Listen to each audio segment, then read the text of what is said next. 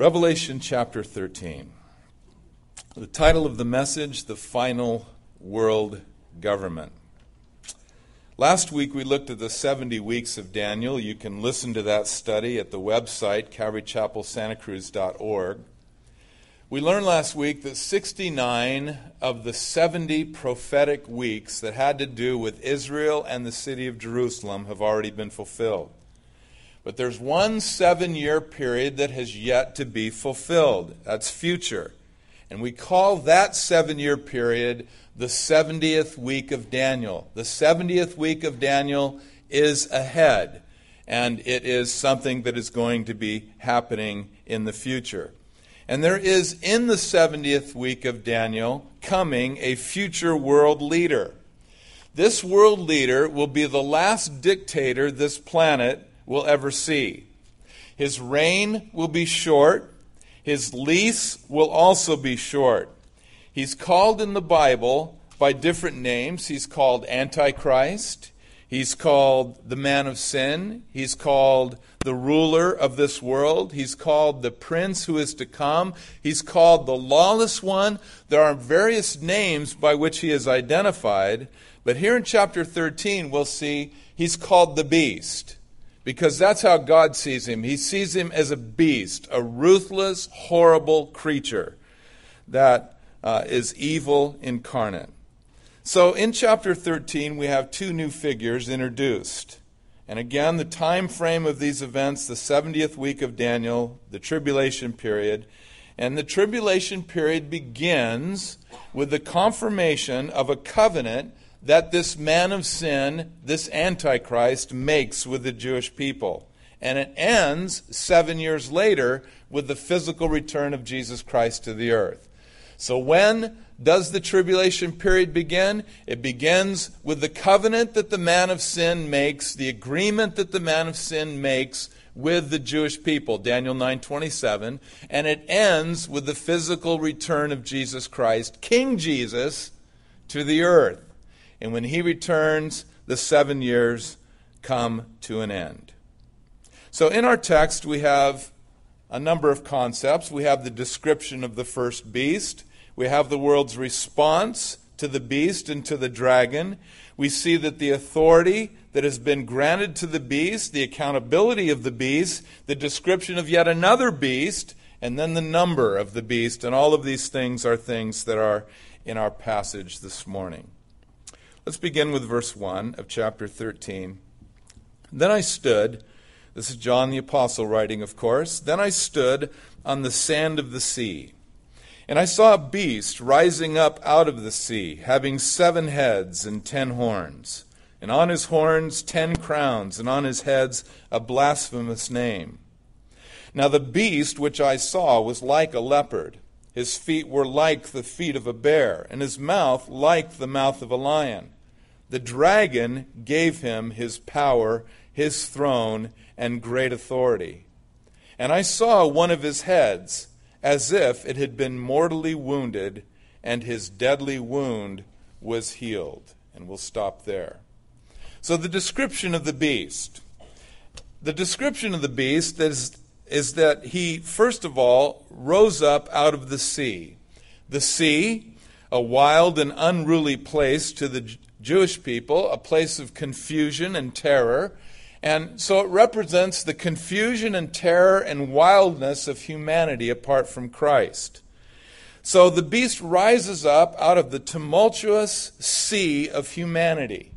And remember, Jesus said that in the last days, that men's hearts would fail them for fear of the coming of those things which are coming upon the earth.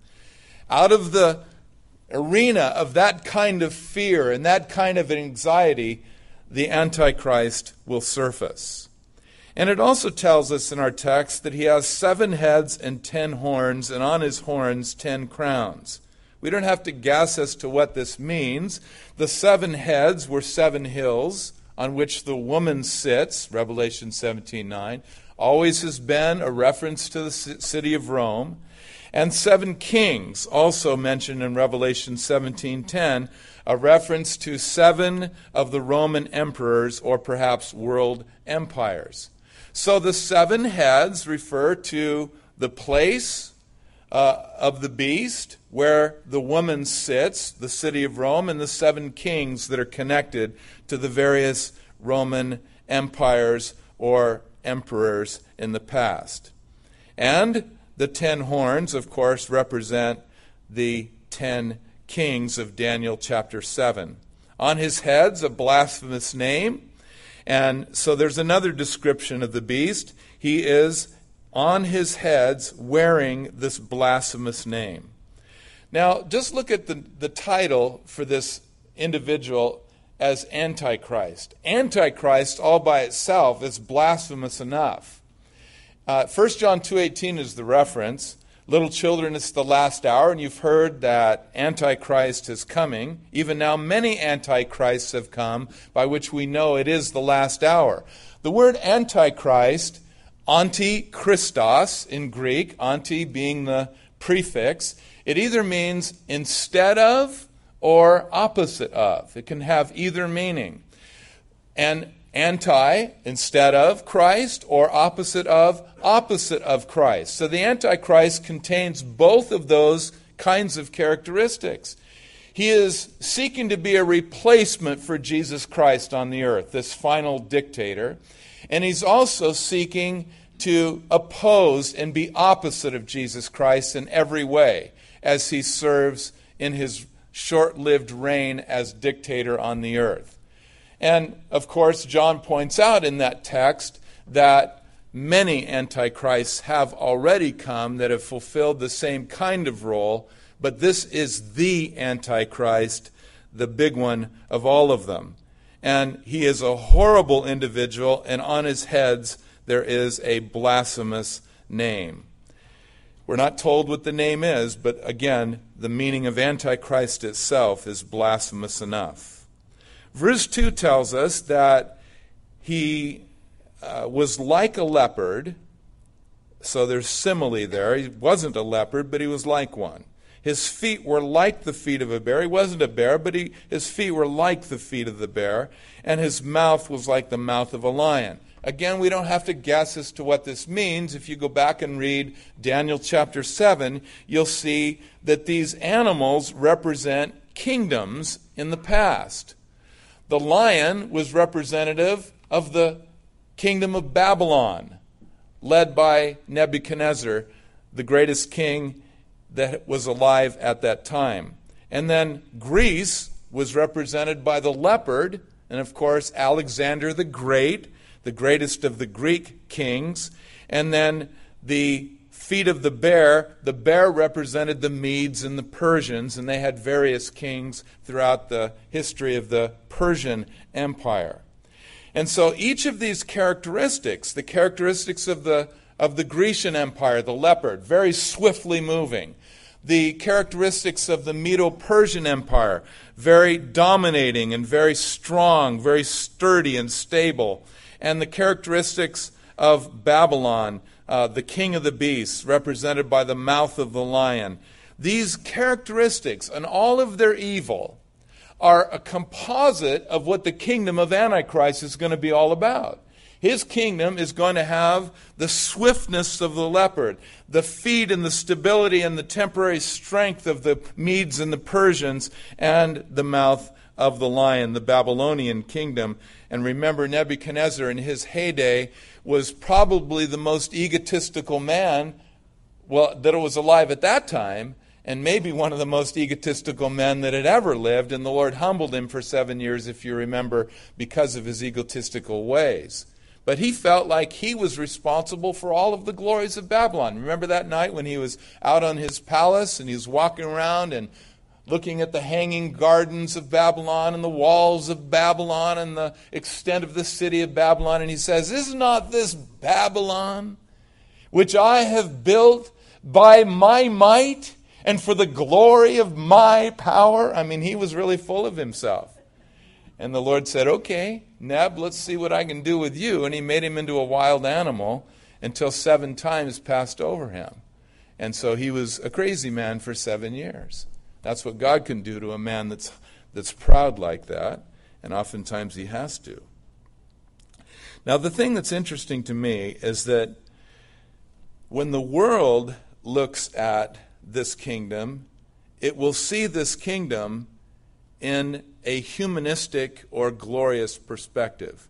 Remember, Nebuchadnezzar had a dream in Daniel chapter 2 head of gold, arms and shoulders of silver, belly and chest of bronze, uh, legs of iron, feet of iron and clay. And it was an image of a man. And it looked like a human being, and it was glorious with these glorious metals. And that's how the world looks at this last day's kingdom. But the way God looks at it, it's a beast. It's brutal. It's ruthless. It's horrible. It's evil. But the world often doesn't see that and is waiting for an antichrist to come. We need somebody that will solve our economic problems. We need someone who will solve the uh, ethnic conflicts that are taking place all over the world. We need someone that will solve the religious disputes and dilemmas that are taking place. We need someone who will solve the military issues that will create stability and peace. We need someone to do these things for us. And it used to be that anybody that said the world wants these things used to be called a conspirator or somebody who is into conspiracy theories. No longer, it's just out in the open. Everybody is saying it.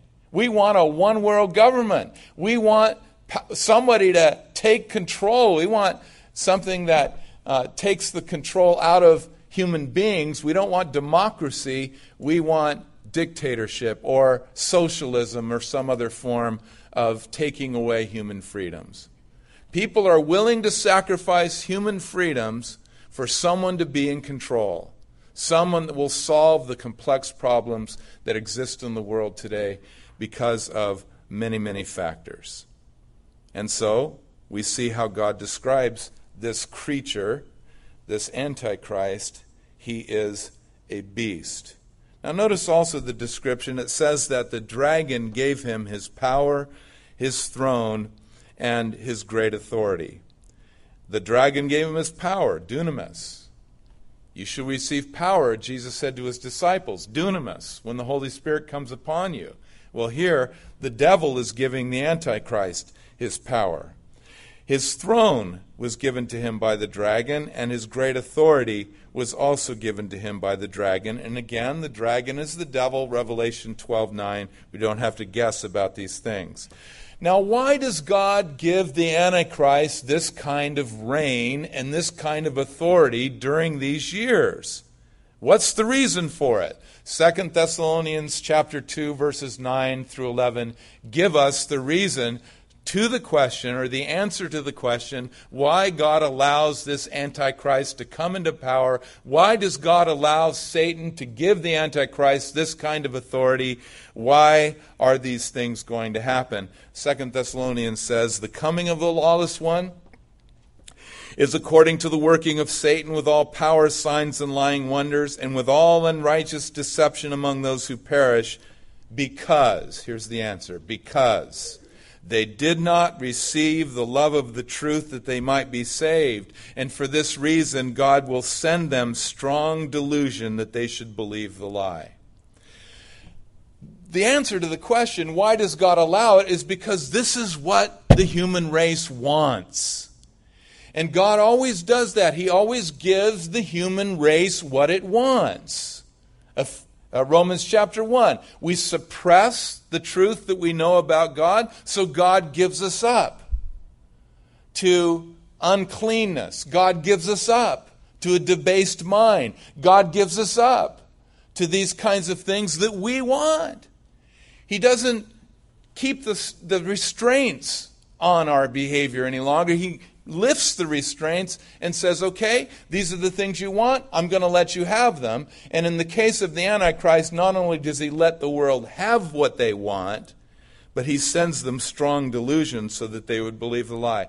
And it's only because they did not receive the love of the truth that they might be saved. So these are individuals that had a chance to hear the gospel. These are individuals who clearly knew who Jesus Christ was They were very aware of the gospel message and what eternity is all about, and what heaven is all about, and what hell is all about, and what forgiveness of sins is all about. But they said, No, I don't want it. I don't want it anywhere near me. And God will not force a single person to believe. He will not force a single individual to come into the kingdom of God. He will let people have their own decision. He will give them that kind of free will. And he respects free will so much that even if that free will means that that person will spend an eternity separated from him, he's willing to give them that free will. Let's get rid of this idea that God sends anyone to hell. That is nonsense. God doesn't send people to hell, people decide themselves. Again, if anyone finds himself in heaven, he has only God to thank. If he finds himself in hell, he has only himself to blame. That's the way it is, biblically and according to the character and nature of God. So that's why this power was given to the devil during this time to give the Antichrist this kind of reign. Notice also the description, verse 3 And I saw one of his heads as if it had been mortally wounded and his deadly wound was healed. Well, again, since the heads were representative of the Roman Empire, a world dominating empire, this could, this deadly wound being healed, could refer to the revival of the Roman Empire, and as we'll see, the whole world marvels at this. I mean, the Roman Empire hasn't been, as an empire, a strong force until the, since the 7th century AD.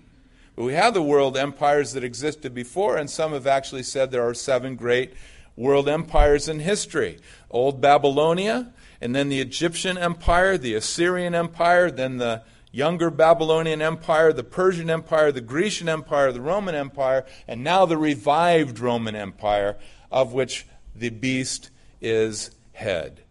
And the whole world marvels. And I tend to be conservative in my interpretation of these kinds of things. And so that's where I leave it. I think that makes the most sense, but you can check out all the other options that are out there. And there are a million explanations as to what it means that his head had been mortally wounded and was healed.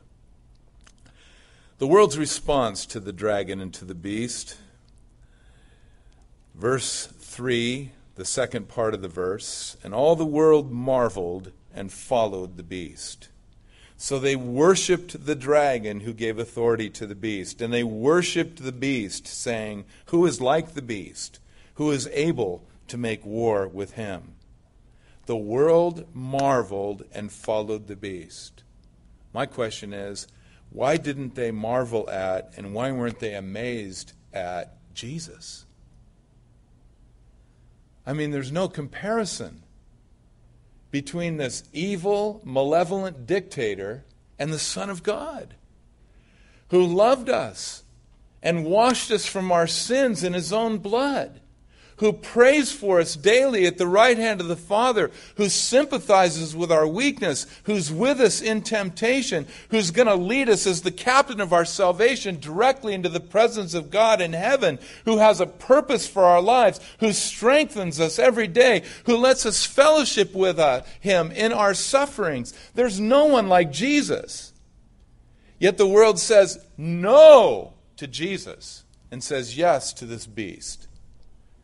It's shocking. It's horrible. It's tragic. It's sad.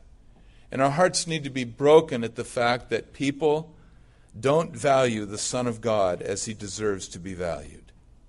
But Jesus answers the question himself as to why they weren't amazed at him. He says in first or in the Gospel of John chapter 3 verse 9, 19 this is the condemnation that light has come into the world and men loved darkness rather than light because their deeds were evil. That's the reason why people aren't completely enamored of Jesus Christ and in love with him and amazed by him. It's because human beings love darkness rather than light because their deeds were evil. The light exposes what I do. And if I want to keep doing what I want to do, if I want to be the king of my own life, then I don't want any light on the subject. So I don't want to come to Jesus because he's the light of the world. And I want him exposing my heart. So I keep him at arm's distance. That's the closest I'll let him get. And beyond that, he's much further away from my heart and my affections. This is why the world is not amazed at Jesus and instead is marveling at and is following the beast. They followed the beast. They should have been following Jesus. And they worshiped the dragon who gave authority to the beast. The word worship means to prostrate oneself, to kiss. They prostrated themselves before this beast. They kissed in reverence this beast. And they worshiped this beast. And this is what they said as they worshiped the beast who is like the beast. That's worship that belongs only to Yahweh and only to the Son of God. Remember what happened when the uh, children of Israel were delivered from the horrible uh, possible fate of being destroyed by the Egyptians? There they were up against the Red Sea, and mountains on either side, and the Lord opened up the Red Sea and they passed through on dry land and came to the other side. And then Moses' sister Miriam led in a song of worship for the entire nation. And that's one of the lines in the song Who is like you, O Lord? Who is like you? I mean, and the answer is no one. You can scan the universe, there's no one that even comes close. But yet, that's the same kind of thing they're giving to the beast. Who is like the beast? They think he's the best. They think that he's worthy of all praise, and they give him worship. And they also hold him in awe because in their minds no one is able to make war with him. And so they're in awe of him because of his military might and power. But let me tell you something there is someone who will make war with this beast. And he'll be coming out of heaven riding on a white horse, and all the armies of heaven with him, riding on their horses. And he'll come to the earth, and his word that comes out of his mouth will slay the Antichrist and his armies in a moment. No swords will have to be drawn. No battle and hand to hand combat will need to be engaged in. It will be simply a judgment directly from the mouth of the Lord Jesus Christ, the Word of God and the King of Kings. He is the one who is able to make war with the beast and overcome him. And that's exactly what will happen. And I just gave you a preview of Revelation 19. Because that's what's going to happen there. They worship the beast. Personalizing this, here's a question Is our worship of things or our worship of people, or our worship of riches, or our worship of pleasure, or any other thing that we might worship, how is that any different than the worship of the beast? It's all idolatry. It's all wrong. It's all sin. I think it was Tozer that wrote The essence of idolatry is the entertainment of thoughts about God that are not worthy of Him. Making something else into a God that is not God at all. And as Pastor Chuck likes to say, we worship that which is our master passion, and we make gods out of whatever is the master passion of our lives. And if the master passion of my life is material possessions, that's what I end up worshiping.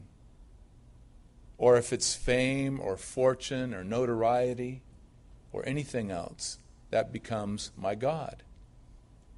And we say it would be ridiculous for us to form a little mud image and heat it up in a kiln somewhere and put it up on a mantle and worship that little image that we've just made. We wouldn't do that. We're too sophisticated for that. But we make a lot of other things in our minds and in our hearts that we worship. And these things have to be repented of, they have to be rejected in favor of the only living and true God. So there's authority also that has been granted to the beast. Verse 5 He was given a mouth. Note that. He was given a mouth, speaking great things and blasphemies.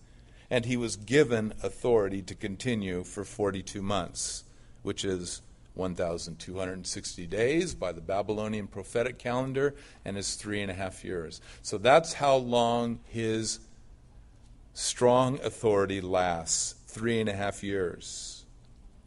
Then he opened his mouth in blasphemy against God, to blaspheme his name, his tabernacle, and those who dwell in heaven. And it was granted to him to make war with the saints and to overcome them. And authority was given him over every tribe, tongue, and nation. All who dwell on the earth will worship him, whose names have not been written in the book of life of the Lamb, slain from the foundation of the world. Notice that, though. He was given authority. He was given a mouth speaking great things. It was granted to him to make war. Authority was given him over every tribe, tongue, and nation. It's borrowed authority and it's short lived. It only lasts three and a half months.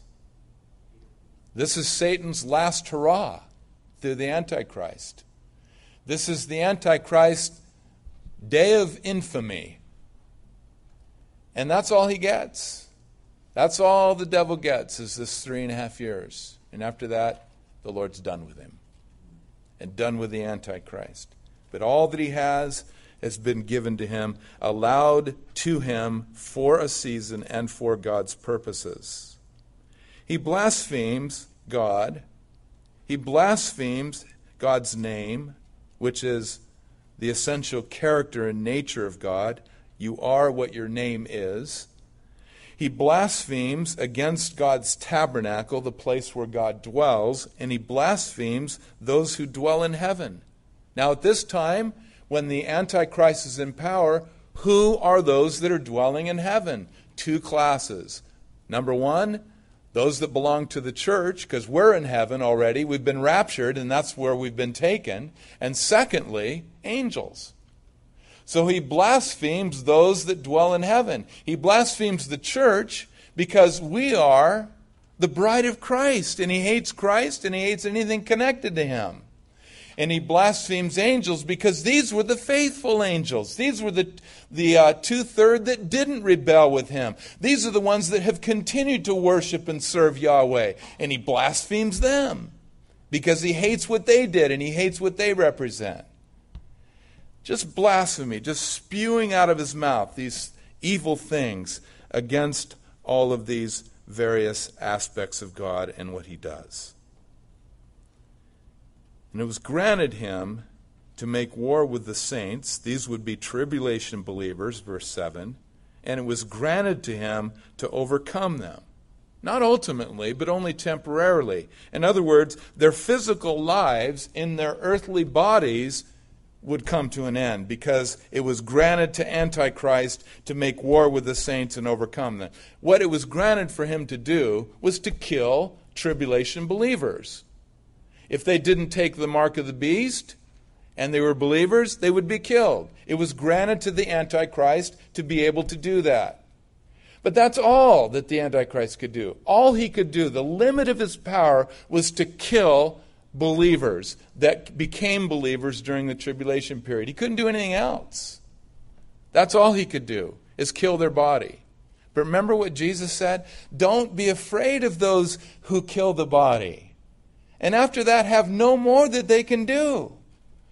That's all that the Antichrist could do. He could kill the body, but he didn't have any control over what happened after that. He had no control over the fact that the minute that person dies, that tribulation believer, in that very second, in that very moment, he is given a new body and is directly in the presence of God to because to be absent from the body is to be present with the Lord. And that was completely out of Antichrist's hands. He had no control over it limited in his power.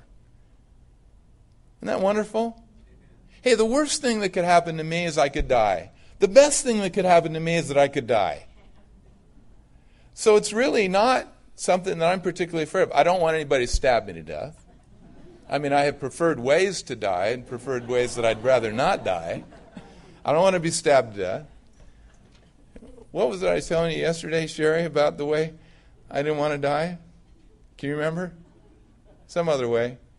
Can't remember. I don't mind airplanes; those are kind of cool. I mean, you get you get an e-ticket ride on the way down. You get to witness to everybody who knows that the plane's going to crash and you're going to die. So I'm thinking this is outstanding. That's not a bad way to die, and you don't feel a thing. Whatever. That's all the Antichrist could do as he overcame them, is destroy their bodies. And verse 8 tells us that all who dwell on the earth will worship this beast whose names have not been written in the book of life. So this tells us who the beast's worshippers are. The beast's worshippers are those whose names are not written in the book of life. And that also tells us that those who do not worship the beast are those whose names are written in the book of life. Book of Life, interesting book. Mentioned eight times in the New Testament, mentioned in a couple of different contexts in the Old Testament. Paul was certain that there were women within the church of Philippi and also a man named Clement and many of his fellow workers whose names were in the book of life, Philippians 4 3. So their names are definitely in there. Paul knew that to be true. Revelation chapter 20, we'll get to it. The great white throne judgment, the books are opened, and the unbelieving are judged according to what is written in the books. And another book is op- opened also, the book of life. And it tells us in Revelation 20:15 that anyone not found written in the book of life was cast into the lake of fire. So how do you get your name in the book of life? It's simple. Believe in the Lord Jesus Christ. Believe in the Lord Jesus Christ. Trust Him as your Savior and Lord. Believe that He died for you. Believe that He rose from the dead. Believe that He ascended into heaven. Believe that He is your Savior and accept Him as your Savior and as your Lord. And your name is in the book of life. Refuse to do that, your name's not in the book of life. It's that simple.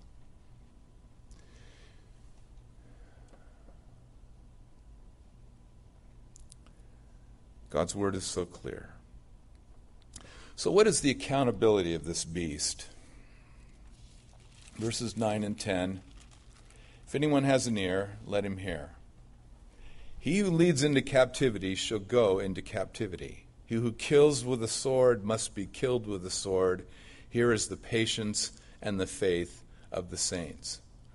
So that's what the Antichrist is going to be doing, and all those that work under him. They're going to be leading people into captivity, into imprisonment. And they're going to be killing with the sword. Now, those who do those things during these years, those who lead into captivity, they themselves will be going into captivity. Those who kill with the sword, they themselves must be killed with the sword. And then this last sentence in verse 10 and here is the patience and the faith of the saints. What does that mean? Well, isn't it our heart's cry and isn't it our heart's longing that the Lord Jesus rule and reign? Isn't it our desire that one day all of the wrongs are made right and justice occurs in God's way and his, and in His time? Absolutely. And so the patience and the faith of the saints is to wait for the Lord Jesus to be the one who leads into captivity those who themselves led into captivity others, and to kill with the sword those who themselves killed others with the sword during these seven years, in particular during the last three and a half years. That's the patience and the faith of the saints. So believe me, during this seven years, and particularly the last three and a half years, copies of the book of Revelation will be available. People will be reading this book very hungrily, very eagerly. And as they read the book, they'll see what is coming to those that are oppressing them, and that will help them be patient. That will help them believe because they know that this suffering is very, very temporary, and they know that their oppressors and their persecutors are going to get what's coming to them. That will help them endure. That will help them continue to be faithful. That's the patience and the faith of the saints.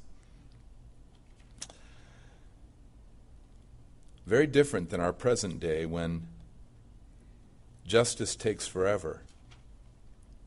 That won't be the case then. It will be very swift, it will be, be very decisive, and it will be 100% accurate. Now we have the description of yet another beast, as if the first one wasn't enough. Verses 11 through 17. Then I saw another beast coming up out of the earth and he had two horns like a lamb and spoke like a dragon. And he exercises all the authority of the first beast in his presence and causes the earth and those who dwell in it to worship the first beast, whose deadly wound was healed. He performs great signs, so that he even makes fire come down from heaven on the earth in the sight of men. And he deceives those who dwell on the earth by those signs which he was granted to do in the sight of the beast, telling those who dwell on the earth to make an image to the beast who was wounded by the sword and lived. He was granted power to give breath to the image of the beast, that the image of the beast should both speak and cause as many as would not worship the image of the beast to be killed. He causes all both small and great, rich and poor, free and slave, to receive a mark on their right hand or on their foreheads, and that no one may buy or sell except one who has the mark of the name of the beast or the number of his name. So there's the description of this second beast. Later, we're going to see that he's called the false prophet. So let's just call him that. He's the false prophet. His job is to exalt the first beast in whatever way he possibly can. He comes up out of the earth, verse 11, which tells us he's human. He had two horns like a lamb, also in verse 11, which tells us that he appears to be peaceful and he appears to be gentle and harmless. He's a nice guy. You wouldn't mind sitting down and sharing an In N Out burger with him. He appears to be pretty harmless and peaceful and safe. But the words that come out of his life are venomous and destructive. It's like the false prophets in the Old Testament that Peter writes about in 2 Peter 2. These false prophets, these false teachers, they bring in secretly destructive heresies. But you know one of the main characteristics of the false prophets in the Old Testament? You want to know what it was? It wasn't so much what they said, it was what they didn't say. They often said, Peace, peace. When the real prophets of God were saying, Judgment, you better repent. But the false prophets were saying, Peace, peace, everything is good. There's no sin. There's no accountability to God. There's no judgment that's coming. That's what the false prophets were saying. And you can look in the message of the false prophets and find that consistent approach. They were dangerous because of what they didn't say, as well as what they did say. And the New Testament, false prophet or false teacher has a different gospel. He preaches another Jesus, different than the Jesus of the New Testament. And of course, there is a completely different result as a result of his proclamation. And so, this false prophet, this second beast, two horns like a lamb, he appears peaceful, gentle, and harmless, but it's a big charade. It's not true. He's a liar, he's a deceiver. But just think for a minute about the real Jesus, the Lord Jesus. What did he say? He said, Come to me, all ye that are weary and are heavy laden, I will give you rest. Take my yoke upon you and learn from me. I am meek and lowly in heart, and you'll find rest for your souls. For my yoke is easy and my burden is light. Jesus really is meek, and he really is gentle, and he really is the Savior, and he really does take our burden upon himself. He's the real thing. But this is just a big false facade and a big charade that is going on with this false prophet. Don't you just love the real Jesus? He is just worthy to be worshiped, isn't he? And followed. What a Lord. And he spoke like a dragon, we're told also in verse 11. Does that remind you of anything? The dragon slash serpent shows up first time, Genesis chapter 3. Indeed. Hath God said, You shall not eat of every tree of the garden? You know. And the, Eve's just getting sucked into this whole argument. And eventually she takes the fruit and eats it, and then gives it to Adam, and he eats it. Deceived. God's holding out on you, Eve. There's something more that He doesn't want you to have. Why did He tell you to not eat of that one tree? He knows, He knows that if you eat that tree, for the fruit of that tree, you're going to be as God, knowing good and evil. He doesn't want you to have something really, really cool. So He's giving you this prohibition. It's all deception. You ever heard that deception before? Why can't I do that? Mommy, mommy, why can't I play in the freeway? Well, it's real simple, son. You'll get killed. And so people complain, why can't I commit adultery? Why can't I look at pornography? Why can't I get drunk? Why can't I smoke dope? Why can't I do this? Why can't I do that? And God says, it's real simple, son. It'll kill you. And sin is not bad because it's forbidden. Sin is forbidden because it's bad. And God says no to it because He doesn't want His kids that He loves so much to be destroyed by something that will destroy them.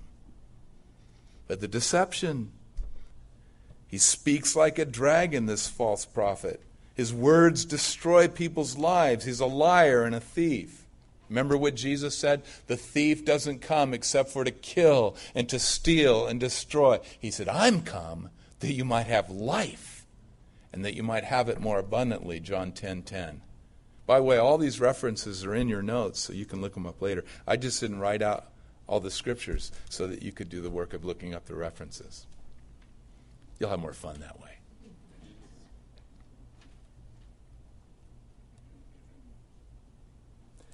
So he exercises all the authority of the first beast in his presence.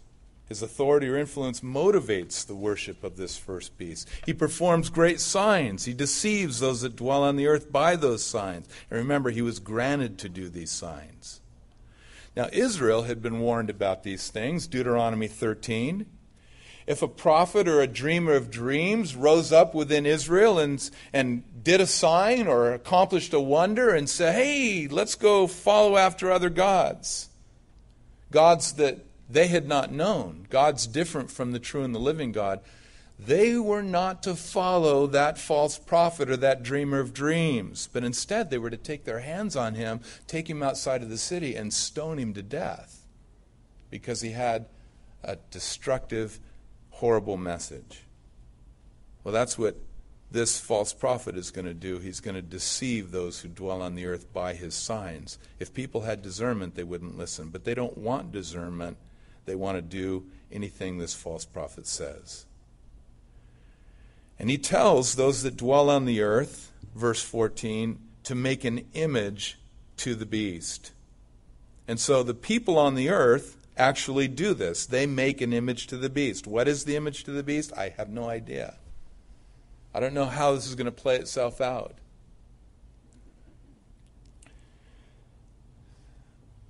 But it's some form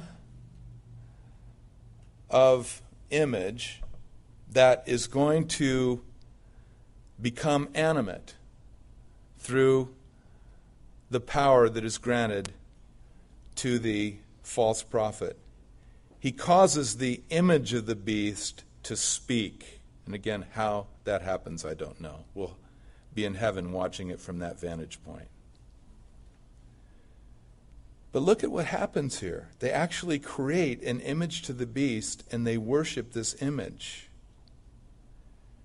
The things that people will do as a result of lies. Pretty amazing, really. Six million Jews died during World War II because of lies. There's a master race, the Aryan people. And we've got to purge the gene pool of any form of racial mixture that somehow taints the Aryan blood. Let's go after the Jews. Let's kill them. The final solution. People believed it, they were caught up in it. The Gestapo believed it, the SS believed it, the death squads, they believed it. Those that ran the death camps, they believed it. And they did these things because they were deceived. It's amazing.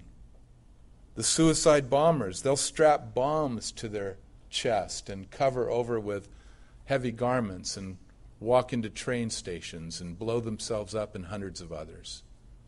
Why? Because they believed a lie. They believed something that was not true. Or someone in the United States goes into a, back in the 70s, the EST forums, reinvented now as the landmark forums. And they're told that they create their own reality. They're told that you're a God if you just realize the divinity within you. You're it. You have it. And so they go out from those places and they treat everyone as if they are God.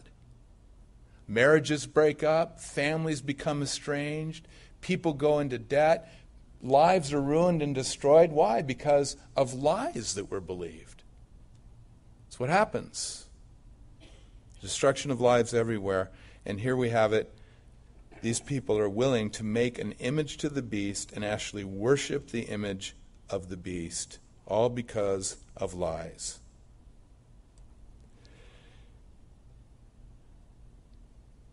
He causes all, verse 16, to receive a mark. This mark goes on the right hand or on the foreheads. You can't buy or sell without this mark. Now, again, we don't know the final, final form of what this mark will be like. And we can easily see technologically speaking, how easy this, this would be today.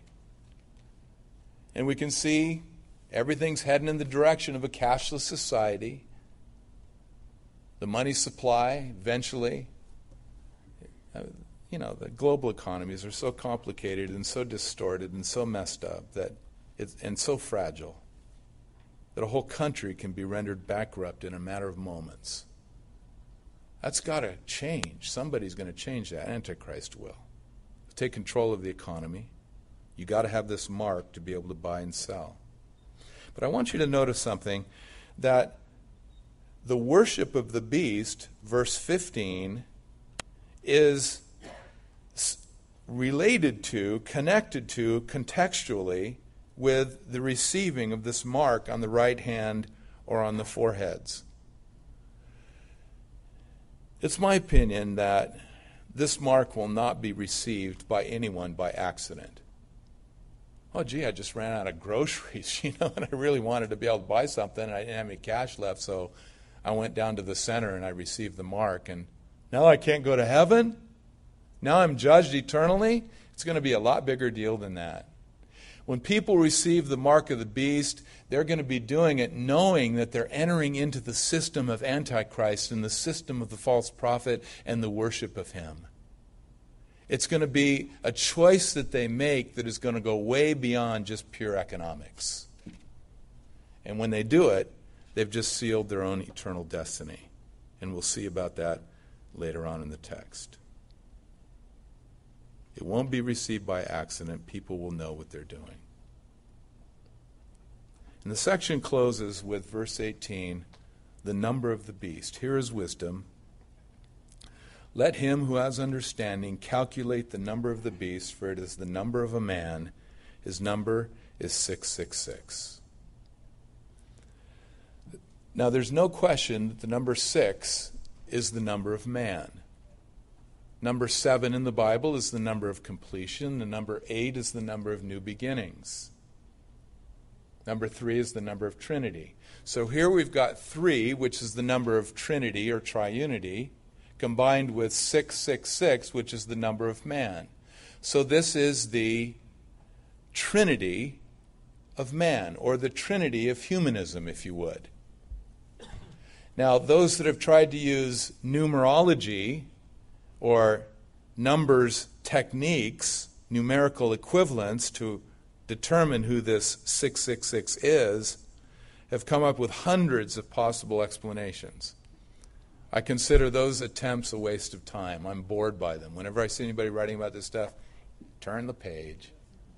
It's just not interesting to me. But when I see the number 666, it's clear. It has to do with the exaltation of human being or humanity or creation in some way, and it has to do with an attempt to replace or counteract the perfect Trinity God the Father, God the Son, God the Holy Spirit. So, this is the perfect Trinity of creation, really, the imperfect Trinity of creation. Could refer, have a reference to Satan, Antichrist, and the false prophet. But again, all of those things are speculation. Thomas Torrance wrote, This evil Trinity 666 apes the Holy Trinity 777, but always falls short and fails. That's the thing to note. Man's solutions always fall short and fail. It's a depressing chapter. To know that these things are coming to pass. But it's an important one, it's an enlightening one. It gives us insight as to what's going on in the direction of the whole world. People need to know this. They need to know that God has stated these things in His Word so that they can be properly warned. And indeed, it is an incentive to evangelism. Did you know that these things are coming down?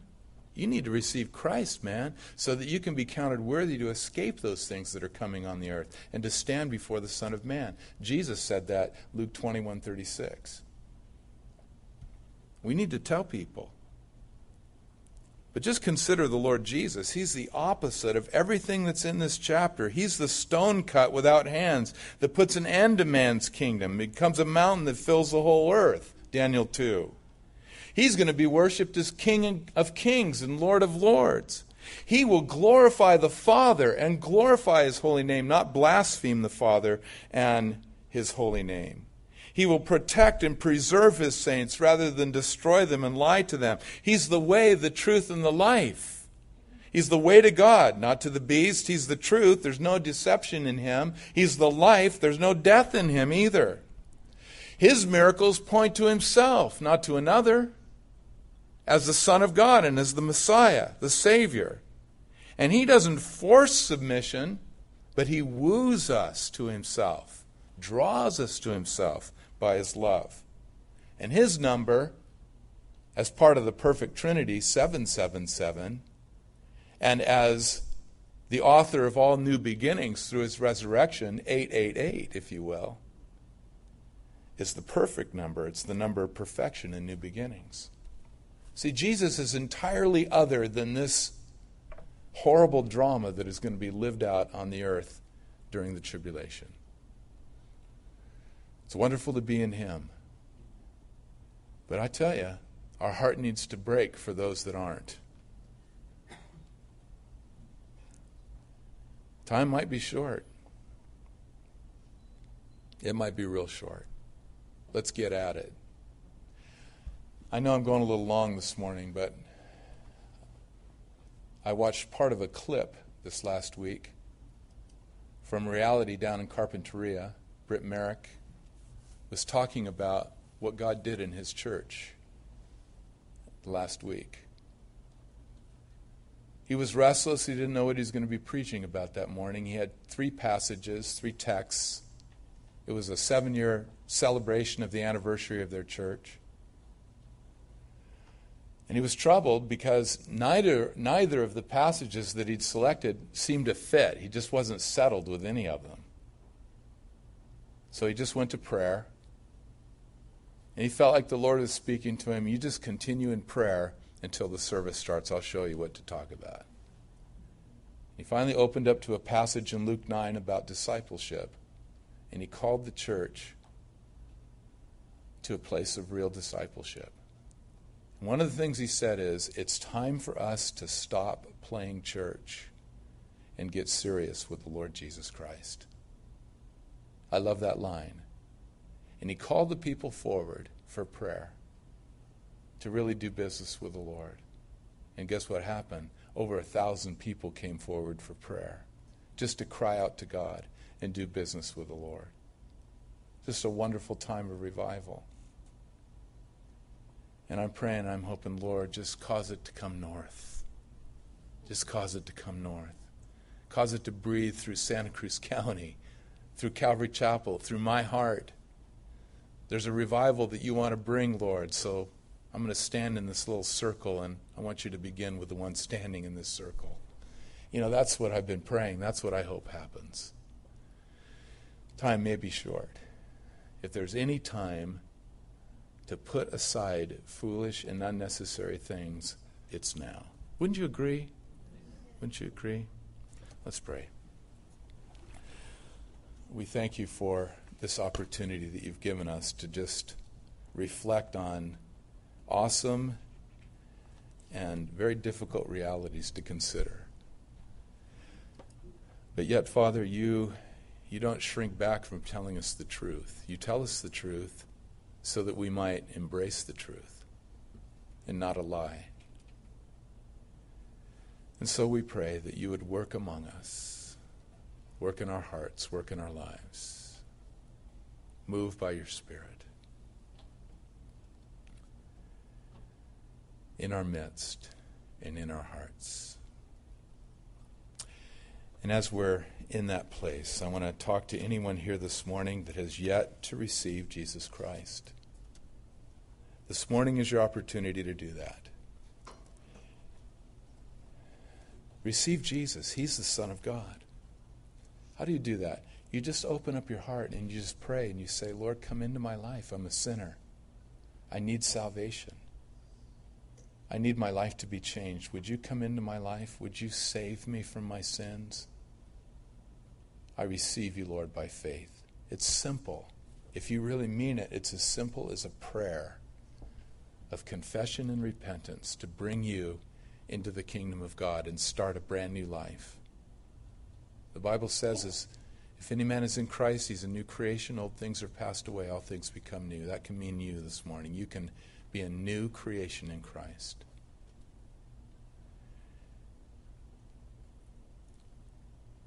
I'd like you just to stand if you are going to receive Christ this morning.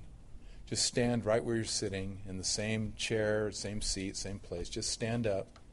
I want to have a word of prayer with you and lead you into the prayer that can invite Jesus Christ to come in your heart. Now's the morning. Now's the time. Now's a great opportunity for you. How many opportunities have you ever had in your life to actually have your sins forgiven and receive the gift of eternal life? This may be the last chance you have. You have no guarantees. Do it now. Do it right now.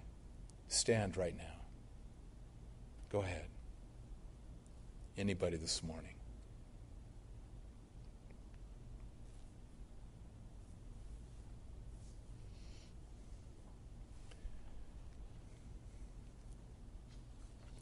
Okay, let's stand together and close in a worship song, shall we?